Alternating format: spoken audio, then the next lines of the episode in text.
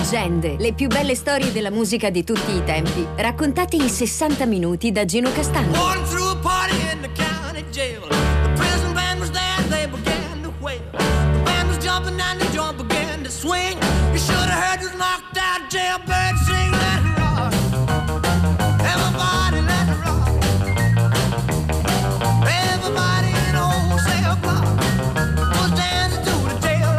Questa volta raccontiamo la storia del re Elvis Presley, anche se alla fine è un re particolarmente in declino, sembrava come nel racconto di Garcia Marquez, l'autore del Patriarca, una decadenza incredibile, anche molto molto precoce. Per questo cominciamo dalla fine, dall'ultimo tour.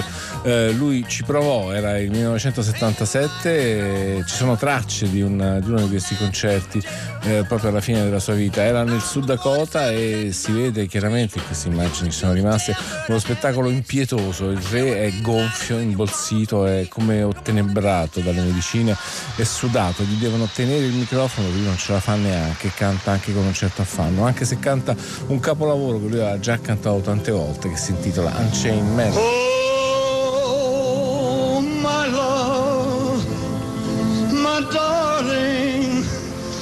hungered for your touch a long time. Time goes by so slowly, and time can do so much. Are you still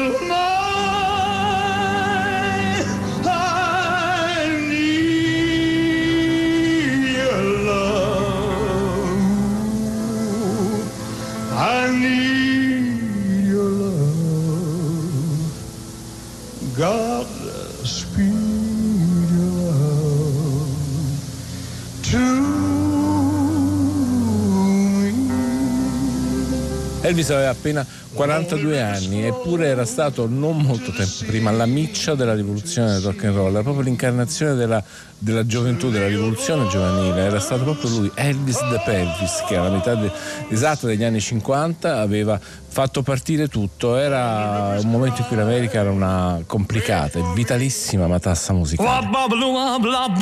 Tutti frutti, oh Rudy, tutti frutti, oh Rudy,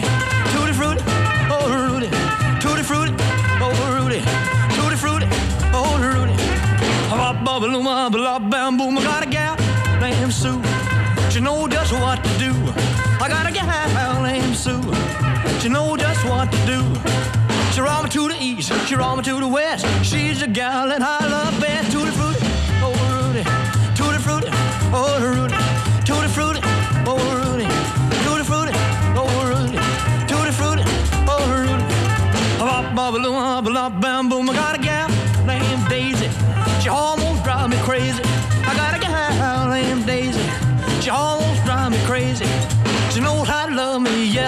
indeed. Boy, you don't know what she do to me. Tutti frutti, oh Rudy, tutti frutti, oh Rudy, tutti frutti, oh Rudy, tutti frutti, oh Rudy, tutti frutti, oh Rudy. Bop, bop, bop, bam, boom,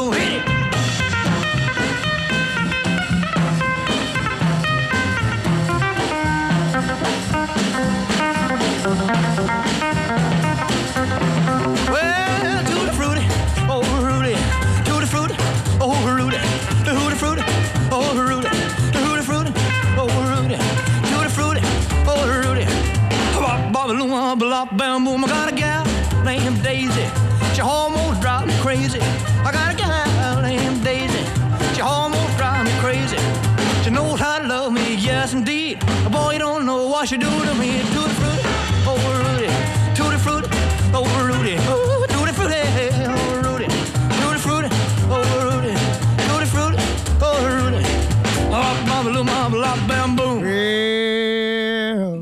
Era solo, non era l'unico, ma sicuramente lui fu quello che meglio più di altri riuscì a definire il cambiamento epocale. Raccontò di un'America che era uscita dal dopoguerra in modo molto diverso dall'Europa. L'Europa era profondamente ferita, era segnata proprio dalla, dalla devastazione della guerra, c'era bisogno di una ricostruzione lenta, difficilissima. L'America invece aveva contribuito al conflitto ma senza che il suo territorio fosse toccato. Questo spinse a un, a un progresso economico straordinario proprio a metà degli anni 50. Non a caso l'America diventa il luogo mitico, il luogo del benessere, lì che viene inventato il tempo libero, gli elettrodomestici che facilitano e modernizzano la vita domestica, ma soprattutto avviene una cosa incredibile, viene generata una nuova, inedita categoria sociale, sono i giovani. E questo vuol dire giovani che non sono più solo apprendisti adulti, giovani che iniziano ad avere un loro mondo preciso, hanno un loro codice di riconoscimento, hanno del tempo libero soprattutto e qualche soldo da spendere in autonomia per soddisfare bisogni specifici e infatti sono loro che vogliono e cominciano a pretendere di avere degli idoli che siano tutti per loro. I got a woman way over town that's good to me.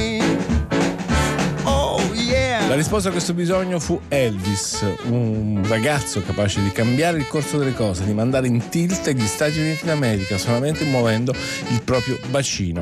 Elvis Aaron Presley è nato l'8 gennaio del 1935 e esattamente come il suo gemello Jesse Garon, nomi simili, destini veramente opposti. Jesse non ce la fa, muore appena nato ed è uno strappo nella famiglia Presley, una cicatrice che per molti anni eh, sembra essere poi alle radici di una, di una controversa personalità del re Elvis. Il luogo geografico è oggi meta ovviamente di veri e propri pellegrinaggi, come poi sarà la casa principesca in cui lui è vissuto e morto. E all'origine è Tupelo, nella contea di Lee, nel Mississippi, e c'è lì ancora oggi una modesta casetta di legno, un po' periferica, diciamo, praticamente una baracca. È lì che era, che era nato Elvis ed è anche simbolicamente sembra un luogo perfetto per quel riscatto di cui parla spesso la musica americana.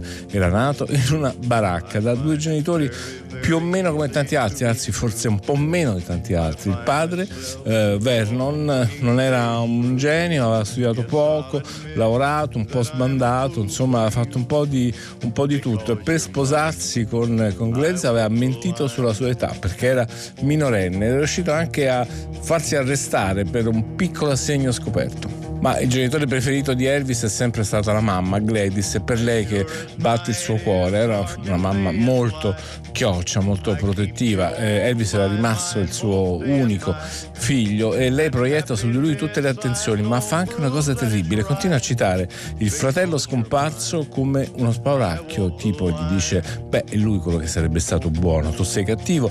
E secondo molti è qui la spiegazione della, di qualcosa che nessuno è mai riuscito a capire bene, ovvero la duplicità di Elvis, il suo poter essere angelo e demone, ribelle e bravo ragazzo. Era comunque un figlio molto obbediente, sta di fatto che sua madre è il pretesto del suo primo disco.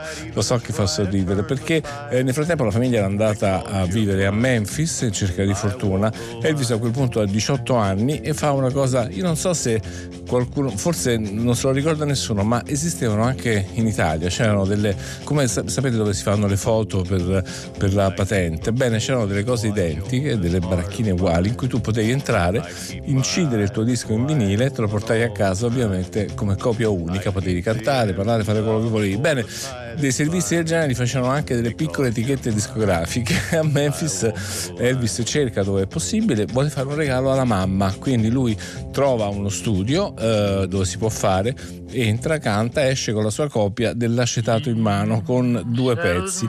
Um, si intitolano That's When Your Heartache Begin e My Happiness. Bene, lui l'incide proprio per, perché vuole fare un regalo alla madre, esiste questa sola copia e la porta in regalo a lei. How I long to with you, my happiness. Every day I reminisce, dreaming of your tender kiss, always thinking how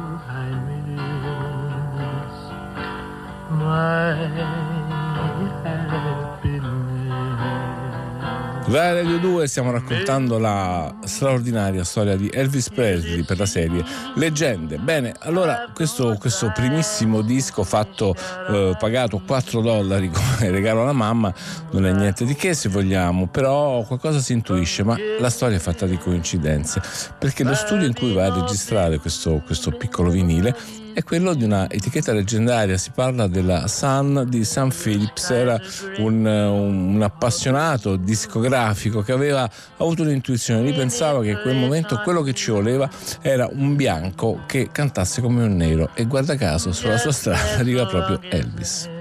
Ci sono altre coincidenze e la segretaria in realtà che nota il ragazzo Elvis quando aveva inciso il pezzo per la mamma e si ricorda quando poi appunto Sam, il suo padrone, sta cercando eh, qualcuno da lanciare. Quindi Elvis si ripresenta, ma questa volta non più per fare un regalo alla mamma, ma perché vuole diventare un cantante. È il 6 luglio del 1954. Elvis era quello giusto, ce l'aveva tutta, era bello, era giovane, aveva un timbro vocale molto caldo, quasi nero appunto, ed era perfetto per fare quella combinazione che Sam Phillips eh, sognava. Lui, insomma, gli sembra possibile, gli affianca due musicisti che sono anche loro diventati leggenda, Bill Black al contrabbasso e Scotty Moore alla chitarra soprattutto, e gli dice provate. Insomma, non succede granché perché, anche perché Elvis è imbranato, è timido, non è mai stato al lavoro in uno studio di registrazione, ma alla fine qualcosa succede. Gli viene in mente mente un pezzo, un pezzo country che si intitola That's Alright Mama. Eh, lui la velocizza un po', provano a suonarla, improvvisamente qualcosa scatta. È importante perché anche in questi dettagli, perché stiamo assistendo esattamente alla nascita del rock and roll. Insomma, Sam Phillips di fronte a questa versione non ha più dubbi e dice ok, si incide e accende il registratore. Lo dico letteralmente perché a quei tempi i dischi questo erano, si, si, si facevano in presa diretta, quindi quello che ascoltiamo è esattamente la fotografia di quello che successe in studio con That's Alright Mama.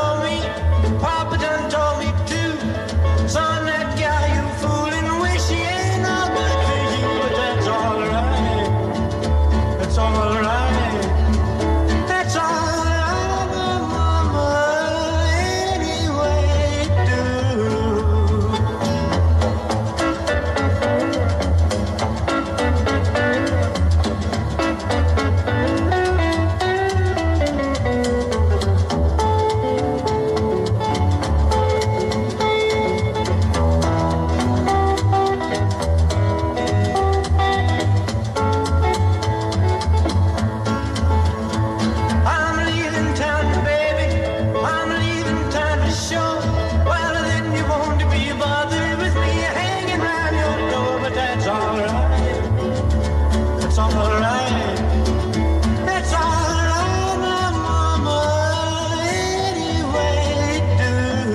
Momento Elvis è ufficialmente un cantante, ha un contratto con la Sun Records, per la quale poi incide tanti altri singoli e questi singoli cominciano un po' a circolare nelle radio locali e cominciano a fare effetto, la gente chiede ma chi è questo bianco che canta blues? Oppure il contrario, chi è questo nero che canta pezzi country, ma è esattamente il cortocircuito che cercava Sam Phillips.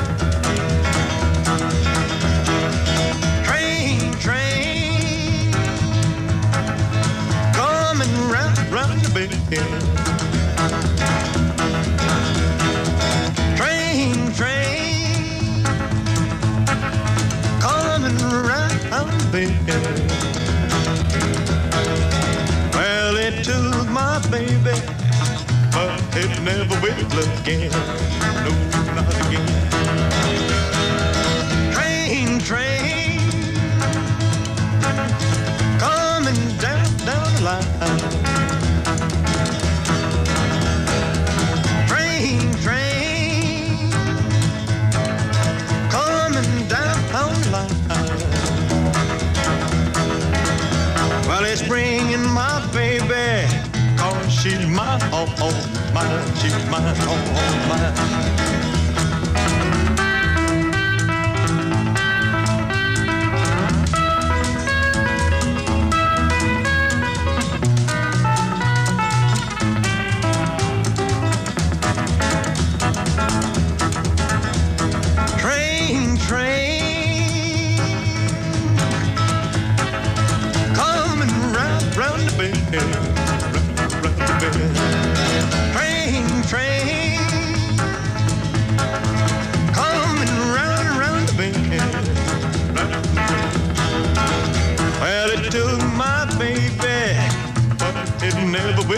È proprio in questo equivoco che germoglia il mito di Elvis. Eh, lui è eccentrico, strano, ha questi capelli un po' lasciati crescere, eh, fissati all'indietro, insomma ha un ciuffo che in quel momento non sarebbe alla moda, praticamente una sua invenzione. I coetanei a quel tempo preferivano tagli cortissimi a spazzola da, da soldato, non, quella, non quel capello un po' andante come portava lui, ma lui è- sì, ha una capacità eh, innata di essere originale, di essere qualcosa di nuovo e mh, tanto da, appunto da far storcere un po' il naso ai conservatori, ma sui più giovani l'effetto che fa è fulminante, ha un carisma naturale, le ragazzine in particolare eh, impazzivano eh, letteralmente appena lo vedevano e questo è il problema, ancora non l'hanno visto in molti e solo per questo il suo successo tarda un po' a arrivare, ma è questione di mesi.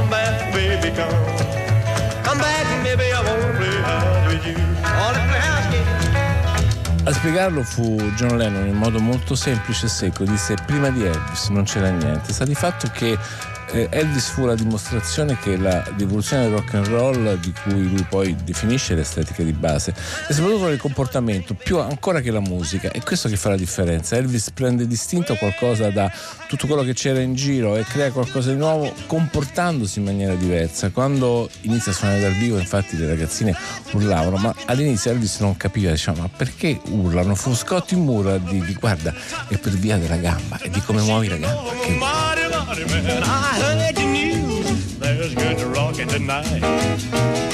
I say, oh, meet me in a hurry behind the bar. Don't you be afraid that I'll do you no harm. I want you to bring along my rocking shoes, cause tonight I'm going to rock away all the blues. I heard the news. There's good rockin' tonight.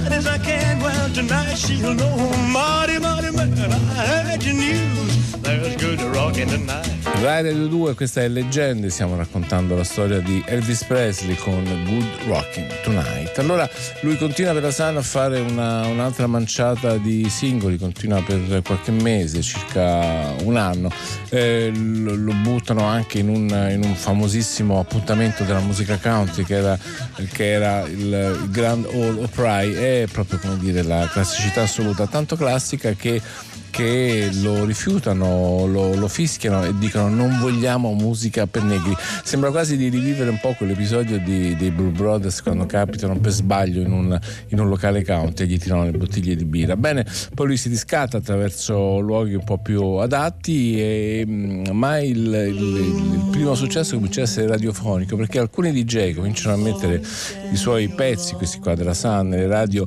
eh, della zona e la gente comincia a chiedere, cominciano tutti a chiedersi chi è, quindi piano piano, piano, piano le cose vanno avanti. Allora nel, nel tour che fa nel 1955 lui è ancora, come si usava ai tempi, successe anche ai Beatles all'inizio della loro carriera, si usavano di fare questi carrozzoni in cui viaggiavano tanti artisti con un cartellone misto e mm, quindi Elvis era insieme ad altri, però cominciano a cadere appunto le famose scene di isteria che poi diventeranno diffusissime, quasi dei piccoli tumulti quindi mm, come dire mette a disagio anche gli altri con cui sta in cartellone che non, hanno, che non suscitano le stesse eh, reazioni. Interessante perché a questo punto Elvis non è ancora conosciuto a livello nazionale, è tutto un successo locale ma comincia a essere comunque molto forte.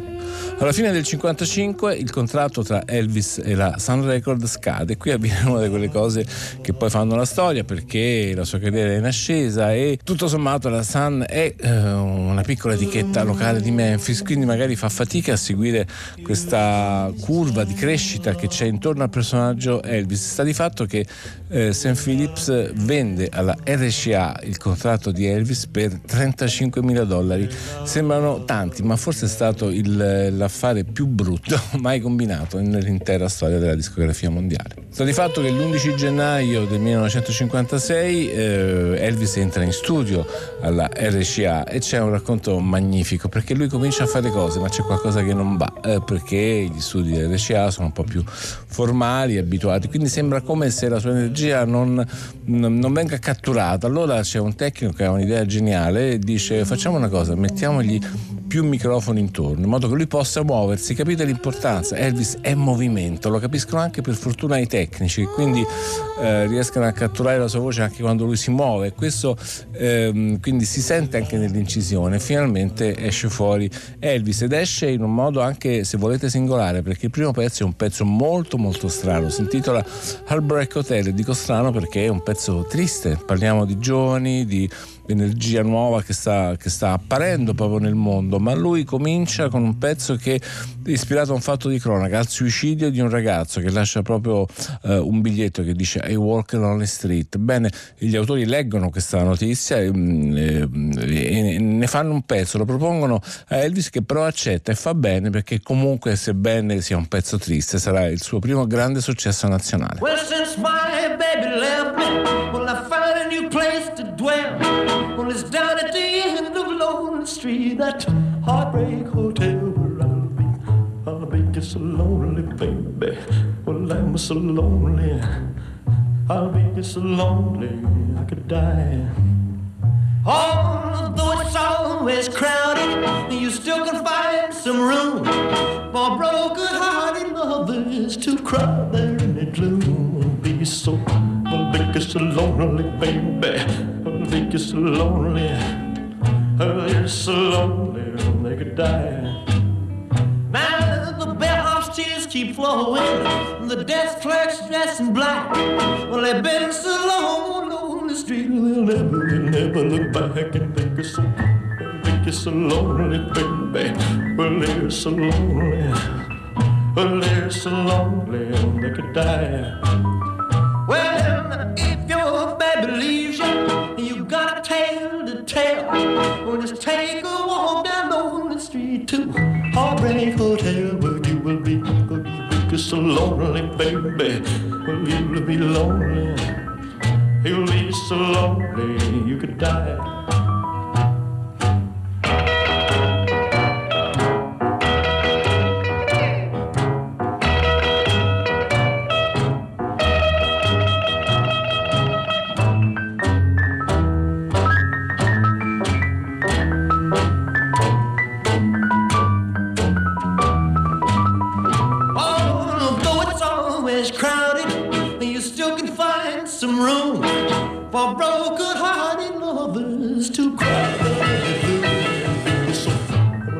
So lonely, baby. Well, they're so lonely. They'll be so lonely they could die. Heartbreak Hotel, Elvis Presley a leggende su Rai Radio 2. Allora, mm, questo è il momento anche in cui arriva un altro personaggio fondamentale, eh, passato alla storia, il, forse il primo manager che diventa mm, famoso suo, alla sua maniera, si chiama Tom Parker, detto il colonnello Tom Parker, e diventa poi anche l'archetipo proprio della figura quasi da film del, del, manager. Lui fino a quel momento aveva fatto di tutto, aveva organizzato elefanti, circhi, Luna Park, insomma è un, è un, è un grande praticone, molto esperto, però ha del genio perché intuisce subito che davanti a lui c'è una miniera d'oro e riesce a sfruttarla nel migliore dei modi. Anche lui quello che inventa il merchandising, per esempio, oggi è abituale, dovunque andate c'è qualcosa legato al cantante. Bene, il primo a farlo fu Tom Parker, il colonnello Tom Parker, che, che intuì che poteva farlo con Elvis, non solo merchandising, ma anche immagine, cioè le foto, tutto quel gioco anche legato. Lui intuì che Elvis doveva essere visto e mh, fu lui a orchestrare questo passaggio alla RCA e alla fine questo sodalizio cambiò la sua vita, ma anche, ma anche quella, anche quella di, di, Elvis. E, e, fu lui proprio insistendo perché avendo capito che Elvis era soprattutto immagine, che Elvis bisognava vederlo, lui lo portò a esibirsi davanti alla platea più grande che avessi mai visto, quella della televisione. Va al Milton Bell Show, che è uno show seguitissimo, e fa la storia. Ci sono 40 milioni di spettatori che lo guardano mentre agita il suo bacino e che ciondola, che sfida l'asta del microfono, insomma succede di tutto. Molti si incazzano, altri ridono, ma le ragazze, i ragazzi capiscono che quello era il loro nuovo idolo, era quello che era il messaggero della loro personale e collettiva rivoluzione.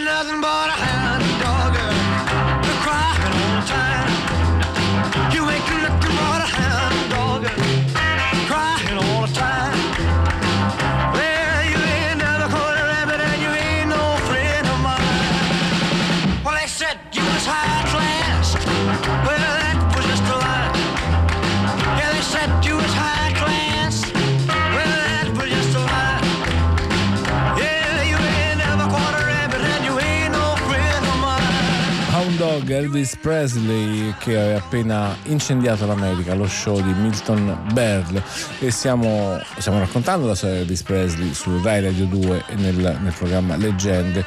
E, come dicevamo qua succede veramente di tutto, le polemiche si scatenano, lo show è anche criticato perché la, molti ritengono oscena l'esibizione di Elvis. Sta di fatto che poi lì entra la parte, la duplicità, Elvis il ribelle, il depravato, però poi alla fine lui gli dispiace, quindi accetta una cosa incredibile di essere ehm, censurato. Torna in un altro show a quello di Steve Allen dove rifà la stessa canzone Hound Dog ma la fa in uno smoking ripreso solo dalla cintola in su in modo che non si vedesse il bacino ma lui non si agitava più affatto e vicino aveva un cane eh, a cui cantava questa canzone Hound Dog. Una scena abbastanza penosa e estremamente accettata dal protagonista. You ain't crying all the time. You ain't nothing but a hound crying all the.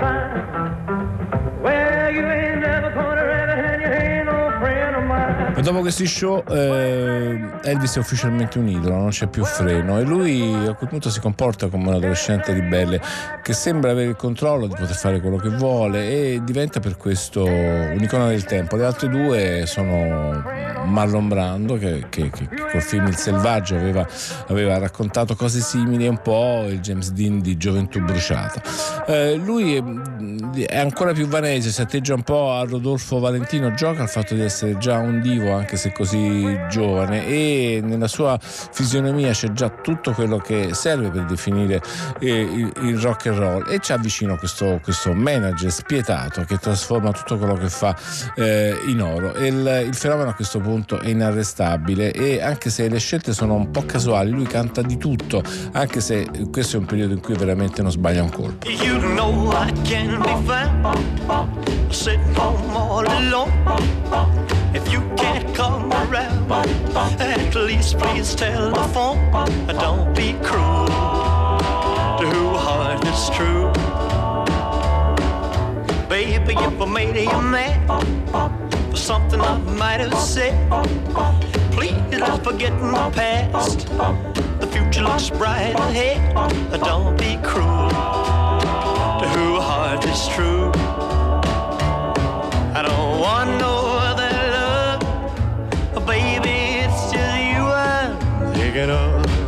Be Cruel, una delle più famose canzoni di Elvis che stiamo raccontando qui a Leggende su Rai Radio 2. Eh, I successi sono in, uno dopo l'altro, non, non, sbaglia quasi un colpo e mh, mm, l'America e poi il mondo subito dopo cominciano a, a, fissare questa, la faccia di Elvis che se ci pensate è già in sé un, un messaggio nuovo, è allo stesso tempo maschile ma qualcosa di femmineo, ha comunque un'ambiguità che poi è la cosa che la rende così, così forte, è qualcosa di oltraggioso ma anche impudico, insomma è palesemente un peccatore, un, un, un eroe molto carico di un erotismo che in quel momento, fino a quel momento il mondo non aveva conosciuto o comunque aveva, aveva, uh, aveva represso. E, lo raccontano anche come un genio capace appunto di, di, di, di usare anche il corpo come forma di espressione, la voce, la faccia, i movimenti sono un tutt'uno. E in questo lui compete veramente con gli altri dei, del, del rock and roll. C'erano dei neri anche che lo facevano, c'erano altri bianchi, ma vale la pena sentire, proviamo a fare un piccolo confronto, sentiamo perché abbiamo un pezzo che ce lo permette. Questa è la versione di Little Richard, a suo modo oltraggioso in un'altra maniera, ma un po' penalizzato ovviamente ai tempi dal fatto di essere nero. Questa è la sua Tutti frutti.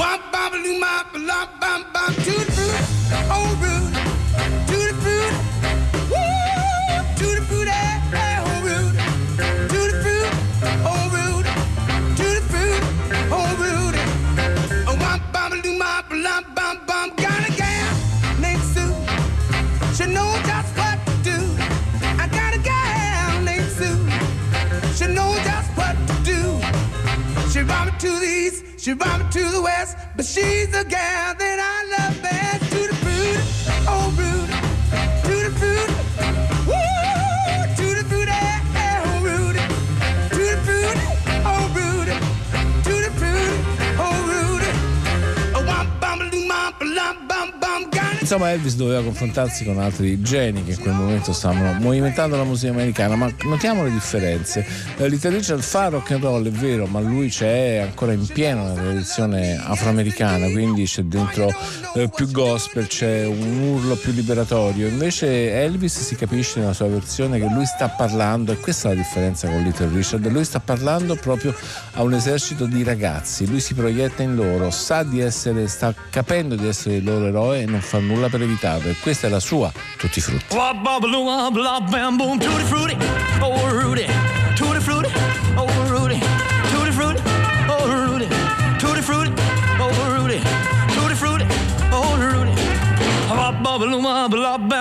L'anno grandioso della sua vita, il più forte, il più bello, è il 1956. Su questo gli storici, i critici non hanno alcun dubbio. Un anno pazzesco in cui tutto quello che fa diventa veramente oro puro, non solo come, come vendite, ma anche come, come, come, qualità. Allora a un certo punto lui proprio in quel periodo, in quel momento di fulgore, arriva del Sullivan Show, pensate, eh, va ancora più in alto, eh, fa un record assoluto, 53 3 milioni di spettatori, pensate. E siccome non sbaglia un colpo, anche quando si mette a fare delle ballad lente che non sono rock and roll, non sono quella roba lì, è irresistibile, riesce a comunicare eros e seduzione, anche con una canzone semplicissima e molto molto romantica. Love me tender, love me sweet, never let me go. You have made my life complete, and I love you so. Love me tender, love me true, all my dreams fulfill. For my darling, I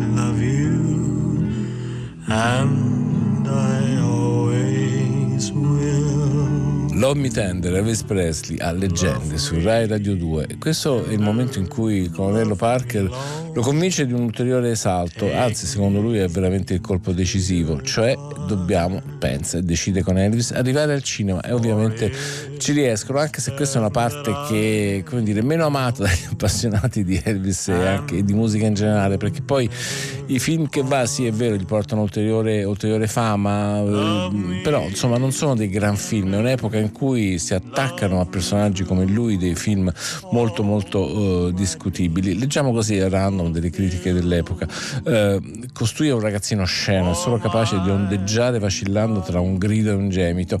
E, uh, si sa che i cantanti, dice un'altra, i cantanti vanno e vengono, ma se sei un bravo attore allora puoi durare a lungo, dubitando che forse Elvis potesse farlo. In effetti come attore non era granché, ma lui è convinto quasi di poter essere più quello, è convinto che la sua vera carriera potrebbe essere quella del cinema. Sta di fatto che di film ne fa tantissimi, ma pochi di questi passano alla storia. Sono più interessanti casomai i pezzi che ogni tanto escono da questi film e uno di quelli è sicuramente tra i più amati della sua intera storia, si intitola Jailhouse Rock.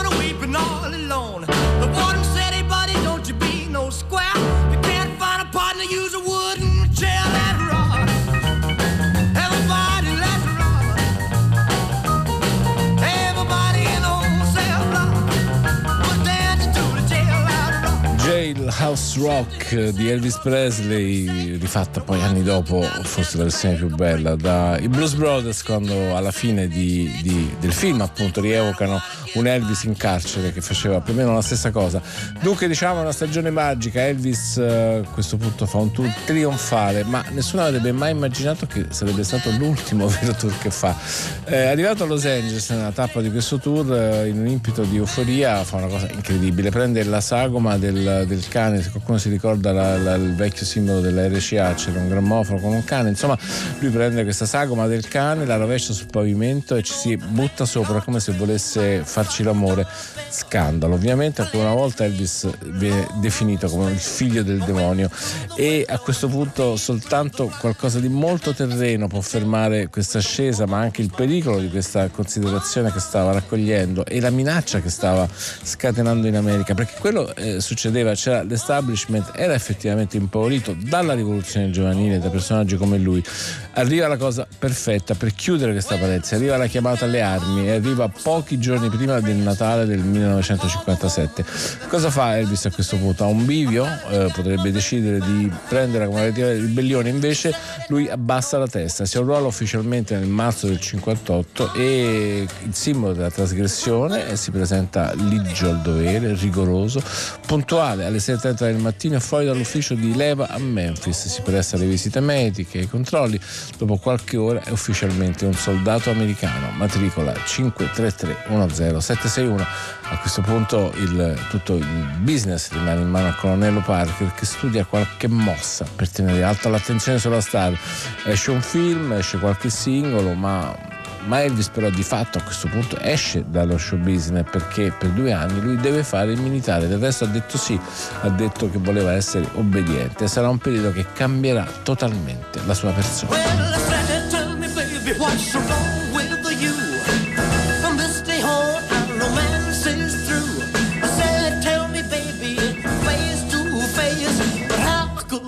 Another man take my place. Money, honey. Money, honey. Money, honey.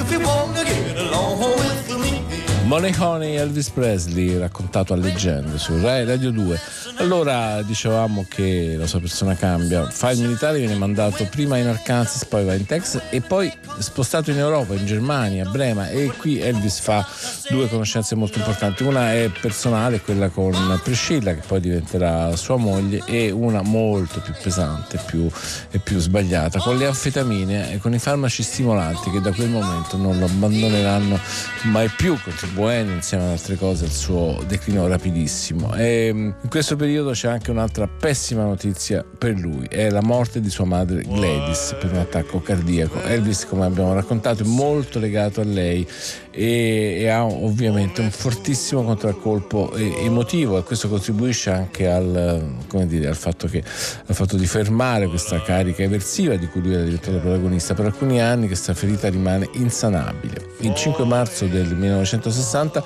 eh, finalmente i suoi superiori firmano il congedo Gedo. Elvis si toglie la divisa e torna a casa. E mm, eh, come dire, prima, proprio prima di partire in militare tra l'altro aveva comprato questa villa un po' fuori mano, parliamo di Memphis, per, per avere un po' più di privacy perché i fan ormai continuavano a stargli alle costole sempre in qualsiasi momento.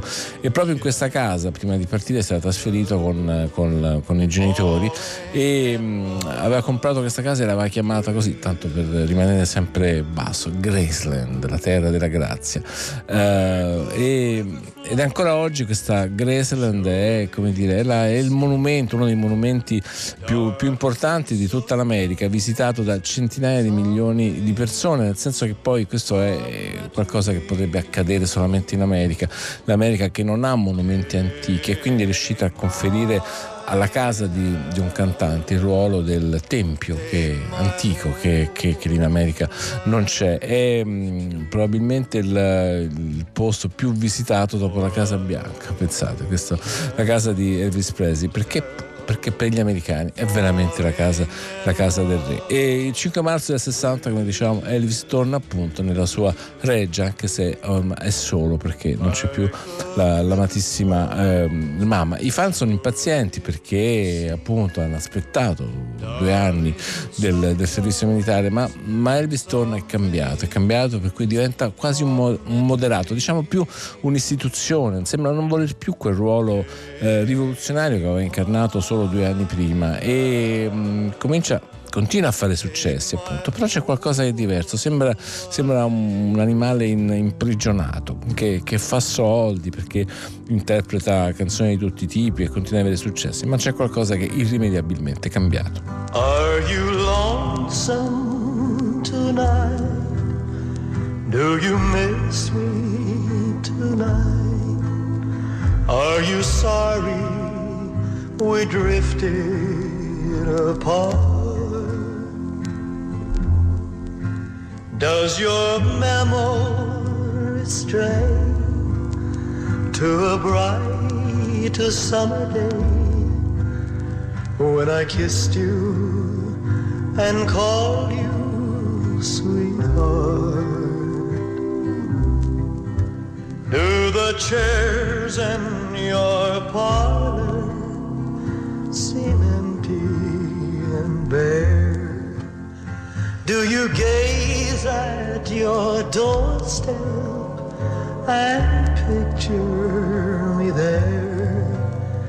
Is your heart filled with pain? Shall I come back again? Tell me, dear, are you lonesome I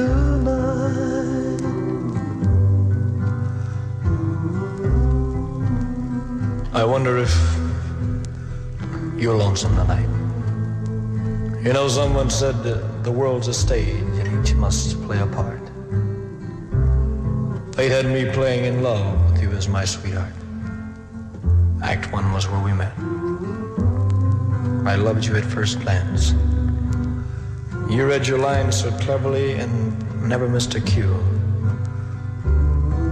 Then came Act Two. You seemed to change, you acted strange, and why I've never known. Honey, you lied when you said you loved me, and I had no cause to doubt you. But I'd rather go on uh, hearing your lies than they go on living without you. Now the stage is bare, and I'm standing there with emptiness all around. And if you won't come back to me, then they can bring the curtain down. Is your heart filled with pain? Shall I come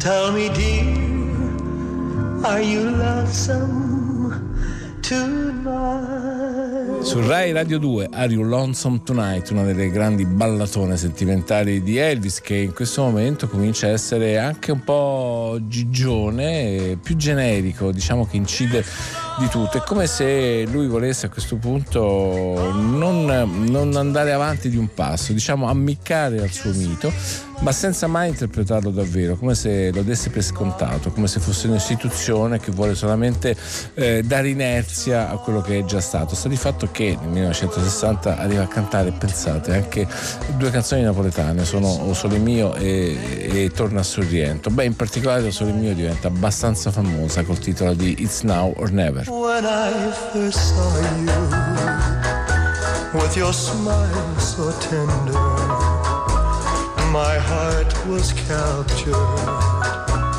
my soul surrendered. I spent a lifetime waiting for the right time. Now that you're near, the time is here at last.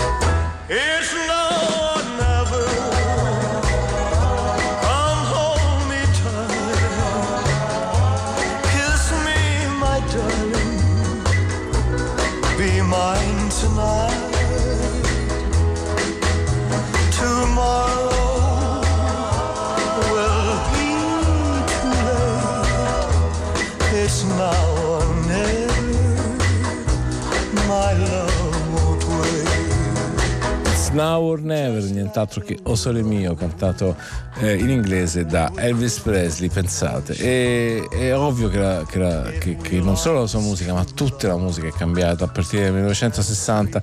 Ci sono nuovi fenomeni, i Beatles ovviamente, la British Invasion, tutto cambia intorno a, a un re che è sempre più isolato nella sua reggia, che palesemente non, non riesce o forse non vuole neanche cercare di essere al passo co, co- coi tempi. Insomma, Elvis di fatto non è più quello di una volta, diventa remissivo, più, più diffidente. Si, fa, si crea intorno a una specie di muro umano che lo allontana dai contatti con chiunque. È un tunnel progressivo e mm, il colonnello Parker nel frattempo pensa solo a conteggiare soldi, e- ma certo non c'è più guizzo, tutto è più rigido. In tanti dicono questo, anche i suoi appassionati, Paul McCartney è tra i tanti che dicono l'Elvis che ci è piaciuto, che ci piace quello tra il 55 e il 58, poi non c'è quasi più nulla. Eh, I successi ci sono, sì, pensate questa uh, Wooden Heart del 1961 resta in classifica per quasi due mesi, ma dov'è Elvis? Qui c'è solamente un crooner molto pettinato e romantico. Can't you see I love you?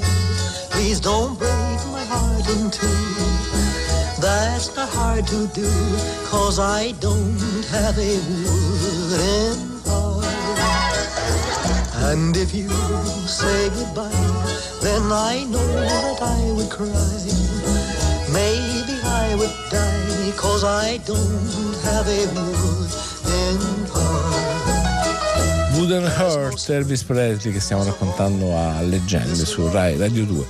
Allora dunque arriviamo al 1968, l'anno dei grandi cambiamenti nel mondo e per lui è un momento di ritorno, lo fa in pompa magna e decide di, come se volesse riprendersi un po' il ruolo di, di, di re, che ormai era solamente di nome, decide di farlo in televisione negli studi della NBC in California, esattamente il 3 dicembre.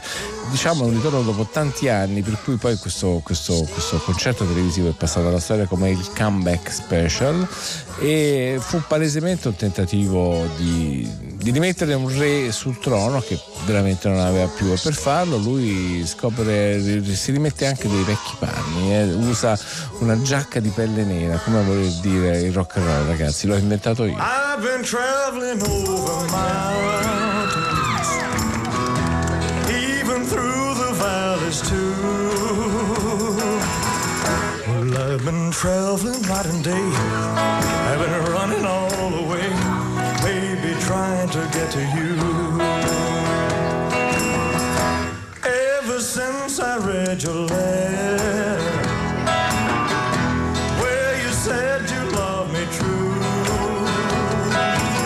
Dunque sembra essere una seconda vita per Elvis. E lui effettivamente è giovanissimo, è in accordo col suo implacabile manager, parte una stagione di concerti piuttosto lunga, ne fa anche due o tre al giorno con differenti orari, insomma vabbè, rinnova un po' il look, prova, prova ad adeguarsi e punta di nuovo sull'immagine e a questo punto però diventa quella roba lì un po' deteriore che poi abbiamo visto in quegli anni, cioè un Elvis esagerato con, con eh, look e abiti abiti che diventano molto molto trash, pieni di orpelli, paillette, diamantini, insomma coreografie sfarzose, intermezzi, sempre più popstar ma veramente sempre meno elegante, sempre meno soprattutto simbolo del rock and roll.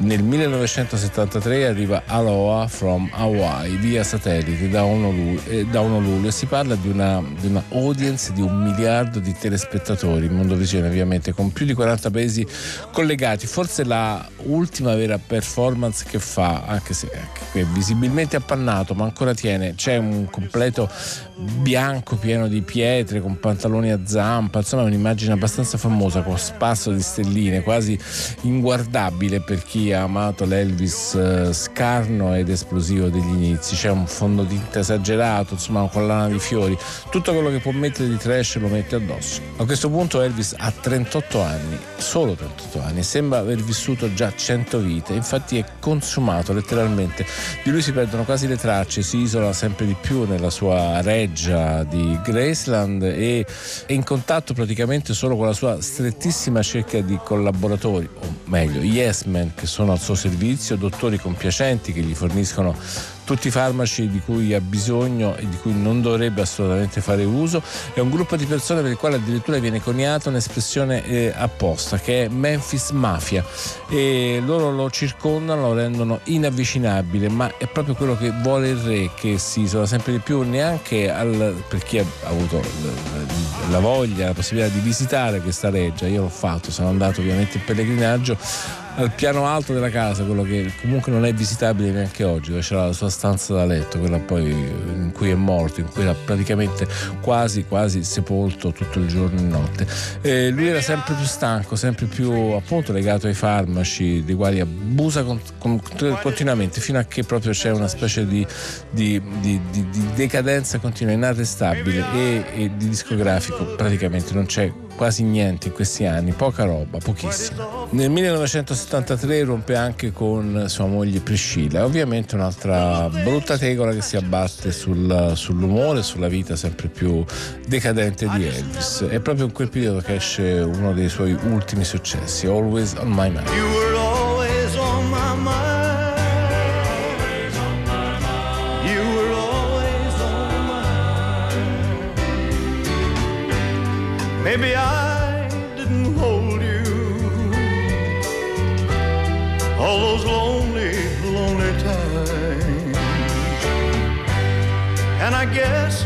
Never told you I'm so happy that you're mine. If I made you feel second best, girl, I'm so sorry I was blind. You were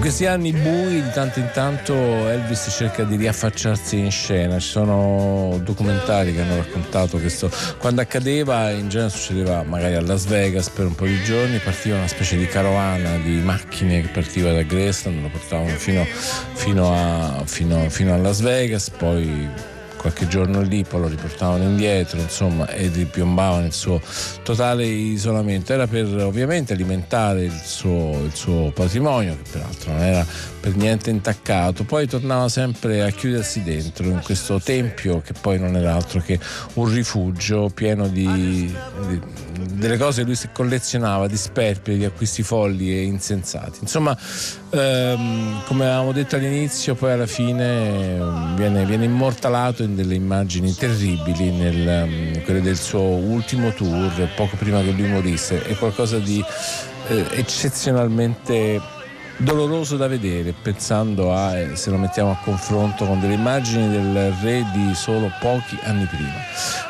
A quel punto arriva, a questo punto devo dire quasi prevedibile, la morte. Lo trovano senza vita nella sua casa a Graceland il 16 agosto del 1977. Come sempre in questi casi ci sono state varie ipotesi, ci sono dubbi, leggende, insomma varie teorie su questo decesso e come capita sempre in questi casi, a questo punto credo che la verità non la sapremo mai, ma di sicuro è una notizia sconvolgente sia per l'America che per il mondo intero. Per quanto decaduto completamente, Elvis era giovanissimo e nessuno sospettava che fosse arrivato a quel livello di abiezione fisica e mentale.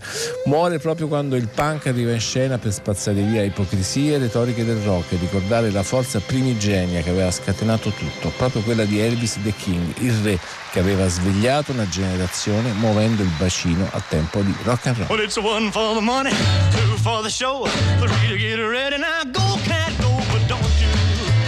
step on my blue suede shoe. Well, you can do anything but stay over my blue suede shoe. Well, you can knock me down, step in my face, slander my name all over the place. Well, do anything that you wanna do, but uh, uh, honey, lay off them shoes and don't you step on my blue suede shoe. Well, you can do anything but take me over my blue suede shoes. Let's go, cat.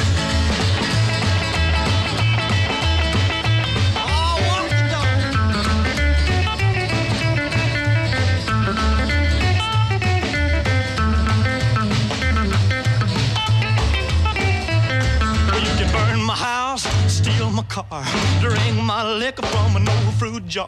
Well, do anything that you wanna do, but uh, uh, honey, lay off of my shoes and don't you step on my blue suede shoe. Well, you can do anything but lay over my blue suede shoes. Rock it.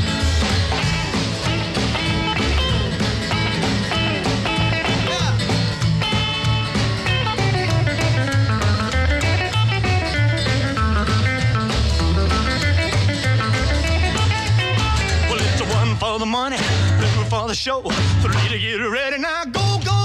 Avete ascoltato la incredibile storia di Elvis Presley a leggende come ogni sabato su Rai Radio 2. L'hashtag per commentare se volete appunto leggende Radio 2. E Se volete riascoltarla o se vi è piaciuta consigliarla a degli amici, dite loro di andarla a cercare nel, nel sito di Rai Play Radio per riascoltare questa e volendo anche tutte le altre puntate di leggende. Noi ci ritroveremo qui sempre sabato sera alle 22 con la prossima storia da raccontare.